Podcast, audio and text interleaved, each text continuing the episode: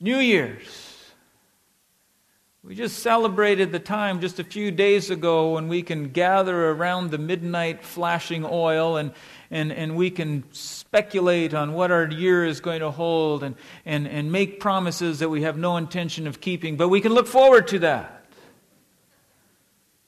You know, lose those dreaded pounds, right? Uh, do something better. Uh, drive faster or drive slower or, or stop shopping at you know, your favorite store or, or something. You make your list, you check it twice, and you say, okay, I'll give it a try. You know, pull up yourself by your socks and smile each day and go, I'm happy today. What motivates you as you enter into the new year? What, what stirs your juices? What gets you going? For some, of us, we see the year approaching and we recognize the instability of our economic situation. I've talked with some as they realize that, that the, mo- the month outlasts their pension. What do we do? What motivates us as we realize or as we, as we recognize relational strain to those whom we love? And we seek for healing or we seek for restoration, and we want God to handle it. We recognize the need for health or wellness, wholeness, as we face the challenges of, of a decaying body. All of these are great, measurable goals that we can look to the Lord and we can see that His addressing them will, will be realized. And as we approach other people, as we one another, one another, encourage one another and strengthen one another. And this is, this is for free, by the way. I didn't plan on saying this. But as we, as we uh, pray for one another and, and admonish one another, which means bringing wisdom into each other's lives, we're the family. And yeah, at times family rubs, but family is always loyal. And in that sense of commitment and care for one another, we're willing to, to look for the way the Lord's hand is working in someone else's life and cheer them on. Say, God's doing a great thing in your life, and how can I stand with you to see it happen more? I want to introduce to you this morning a potential spiritual motivation that can also help us realize our goals for the coming year may not result in greater wealth or greater health. But I believe it will help us form a foundation of perspective that will fashion within us hope. The thought that I want us to, to just recognize is this that when we focus on the goal line, when we know where we're going, we can run with confidence and avoid being distracted. Paul talks about it, the apostle, when he says in Philippians, I press on towards the goal to win the prize for which God has called me heavenward in Christ Jesus. And later in 2 Timothy, he says, I have fought the good fight, I have finished the race, I have kept the faith. Now there is in store for me the crown of righteousness, which the Lord, the righteous judge, will award to me on that day. And not only to me, but also to all who have longed for his appearing. In your folder, I've listed a few questions that I want us to reflect on this morning, and as we're doing that, you may want to jot down some ideas of how these engage your own life. First question is this What then is the goal line? How am I to run this race called life? What distractions can I assume I'll encounter, and how do I deal with them? What is the goal line? Christ, when instructing his disciples about his kingdom promise, his kingdom coming, provides for us the goal line. In Matthew chapter 25, he, he begins with a couple of parables, and these parables remind us that his kingdom is coming, but as it is coming, we are also to live in the reality of his kingdom. One of the parables he tells us is that of, of talents. That all of us have been entrusted with gifts and abilities from God, and we are to use them in such a way that that others understand God's love for them, God's care for them, as God has cared us, cared for us, as God has forgiven us, He will forgive others. And He's allowed us the opportunity to engage in people's lives so that they too might experience God. We are to live in the expectation of His kingdom coming, as the first parable illustrates, and we are to live in such a way that those around us might anticipate Christ's coming as well. What then is the goal? What then is the end point? Matthew chapter 25, beginning in verse 31, we read When the Son of Man comes in his glory and all the angels with him, then he will sit on his glorious throne. What's the goal line? Jesus is coming again. You know, I grew up in a church where, where every fall we would have evangelistic crusades. You know, we'd bring in an evangelist and, and we'd pack out the place for a week and he would, he would share with us the, our need for Christ. And those were spectacular days. And then later on in the winter time, when nobody was doing anything, we needed to do something. So they would bring in a scaricist. At least that's kind of high what I thought it was.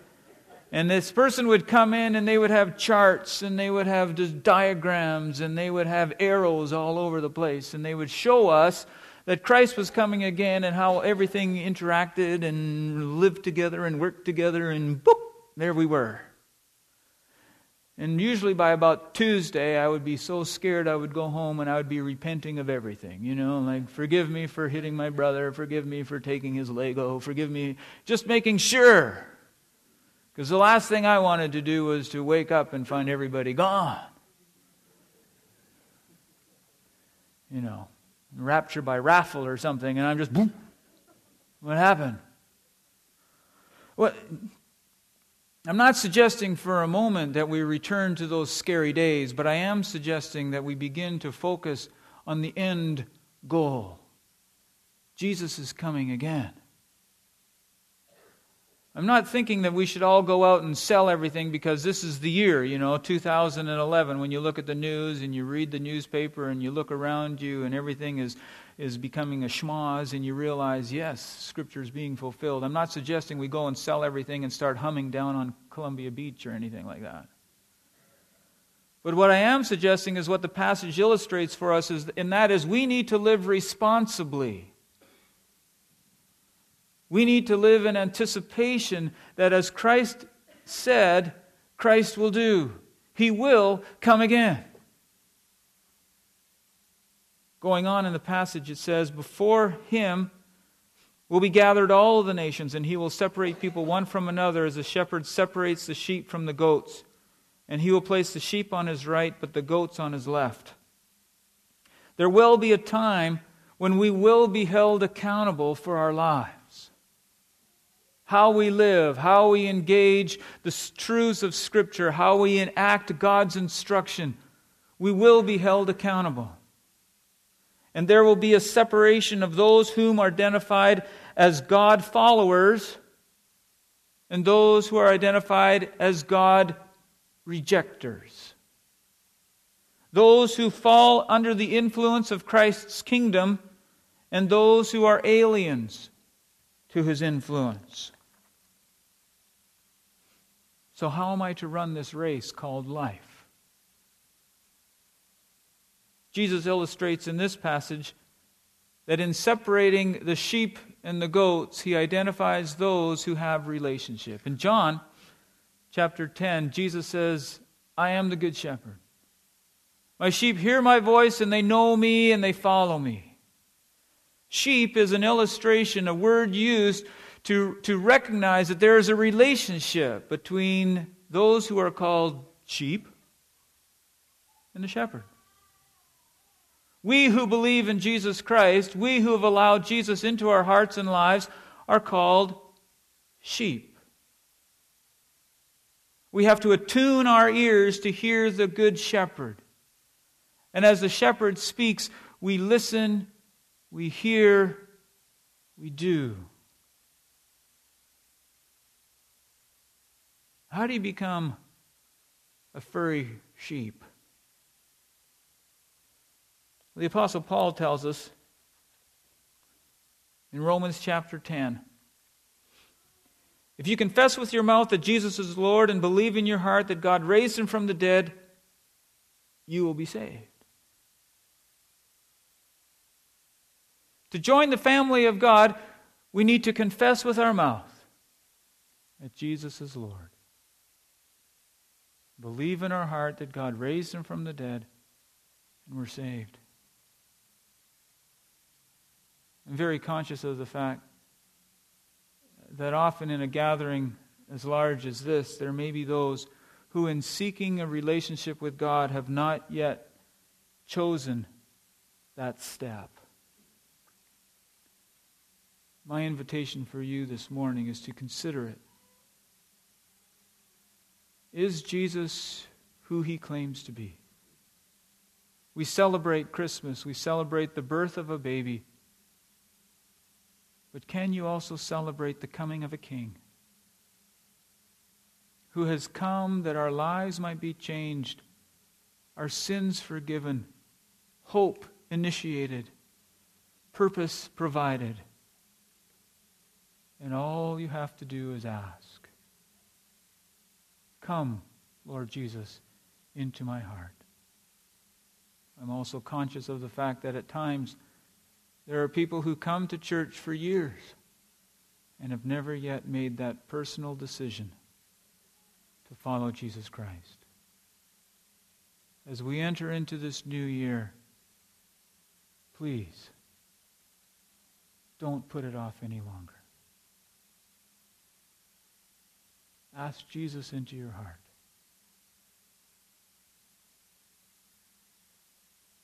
How then is a person to run this race called life? The first step is this trusting Jesus in order to have a relationship with Him, a relationship that calls you to, to depend upon Him, that He's trustworthy. Then it goes on. Then the king will say to those on his right, speaking to the sheep, Come, you who are blessed by my Father, inherit the kingdom prepared for you from the foundation of the world. For I was hungry, and you gave me food. I was thirsty, and you gave me drink. I was a stranger, and you welcomed me. I was naked, and you clothed me. I was sick, and you visited me. I was in prison, and you came to me. Then the righteous will answer him, saying, Lord, when did we see you hungry and feed you, or thirsty and give you drink? And when did we see you a stranger and welcome you, or naked and clothe you? And when did we see you sick or in prison and visit you? The king will answer them Truly I say to you, as you did it to one of the least of these my brothers, you did it to me. When we have a relationship with Jesus Christ, we can't help but love those around us. Those who are hungry, we feed. Those who are thirsty, we give something to drink. Those who are strangers, we invite them in. Remember what James says. True religion is what? To keep ourselves from being defiled by the world and to look after the cares of widows and orphans. When someone needs clothes, we give them clothing. When someone is sick, we look after them. When someone is in prison, we visit them.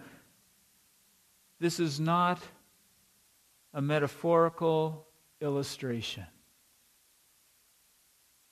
Christ does not say this in order for us to go home, reflect around the roast beef, and go, hmm, wasn't that good? Yes, I agree. Clothe those who need clothes. Yes. Feed those who need feeding. Yes. Wasn't that good? Jesus is saying, this is what we do.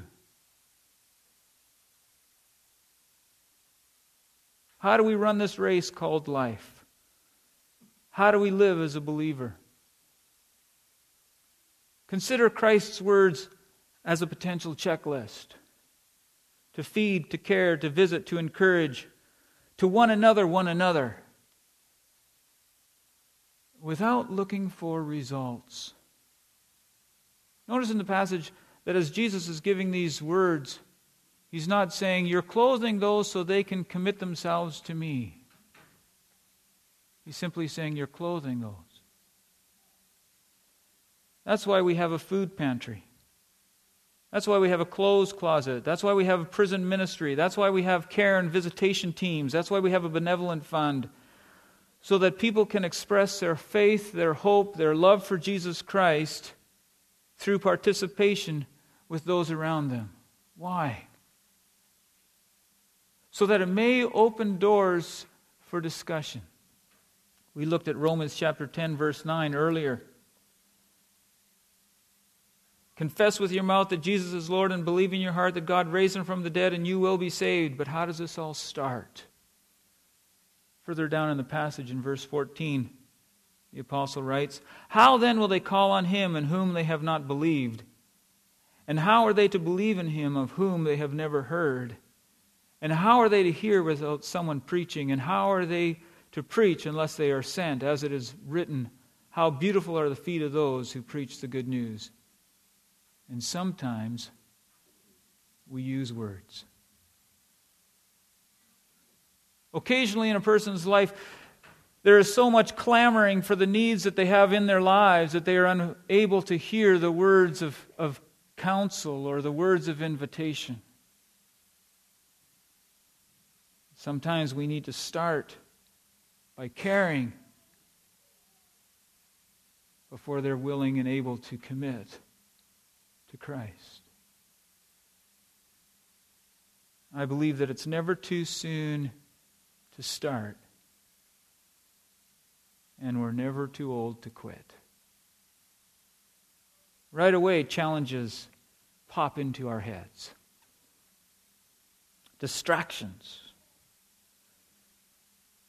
We begin to think about the challenges and we think, but I've got a young family. First, let me raise my family. First, let me get them settled before I can start doing anything.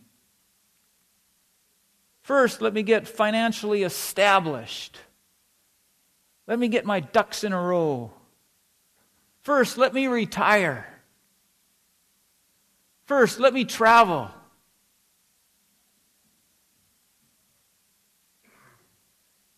Then he said to those on his left, Depart from me, you cursed, into eternal fire prepared for the devil and his angels. For I was hungry, and you gave me no food. I was thirsty, and you gave me no drink. I was a stranger, and you did not welcome me. Naked, and you did not clothe me.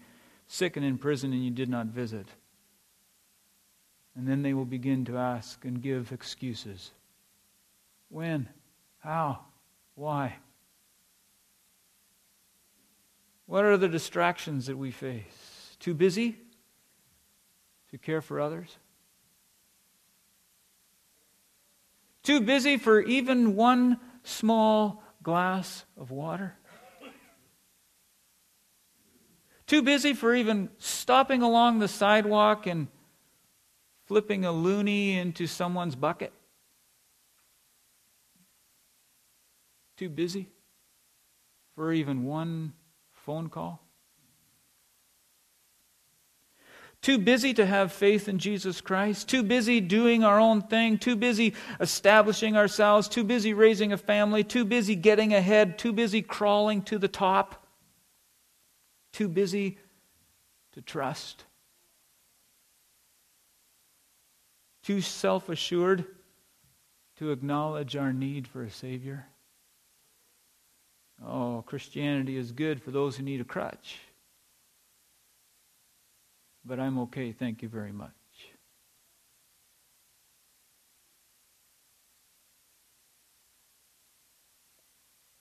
In 1 Peter chapter 5,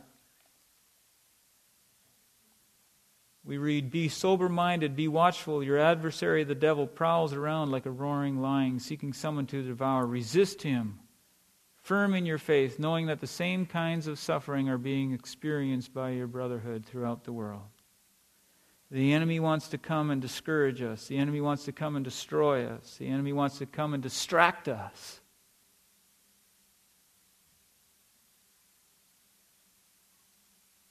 God invites us to place our faith in Him and find Him trustworthy.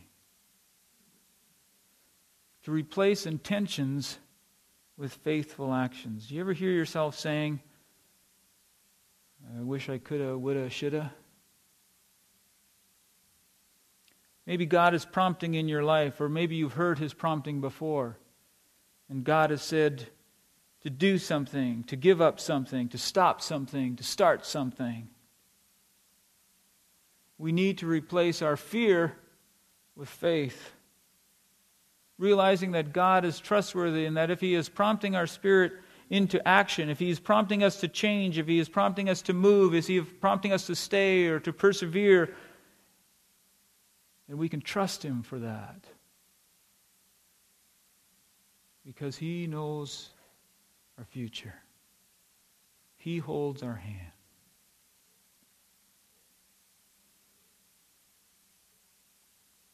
Need to distinguish and replace busyness with productivity. You see, the enemy wants to also cloud our mind with guilt. You're not doing enough.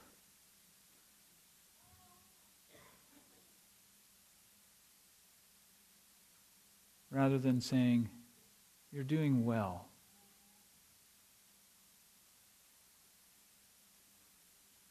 What is the goal line? Jesus is coming again. How are we to live? Caring for those around us, one anothering, one anothering. Caring for the needs of people, even though in the caring of needs they may never come to faith. Caring for them as Christ cares for us. The Lord Himself says, Forgive one another as I have forgiven you. Jesus is coming soon. Are you ready? Do you have a personal relationship with Him that allows you to recognize His place in your life? To realize that your sins have been forgiven? To recognize that you are a new person because of Christ? I remember as a child coming to faith in Jesus as I reflected on the stories from Sunday school and as the stories of my mom read to me and realized that I needed to make a choice even at a young age. And then later on, as a young adult, I recognized the need to make that my own personal choice. So I was baptized as an indication of my personal choice and desire to follow Jesus Christ. And at times, God brings situations into our life where we need to once again affirm, draw the line in the sand that Jesus is trustworthy, and yes, I will trust him. And in the coming year, chances are that you will experience events where God will call you to trust him and to cling to the promise greater is he who is in us than he who is in the world. Do you have a personal relationship with God? Jesus is coming soon. Are you active? Are you running the race? Are you involved in others' lives simply as an expression of the love that Christ has for us, loving others? Jesus is coming soon. Have you identified the distractions?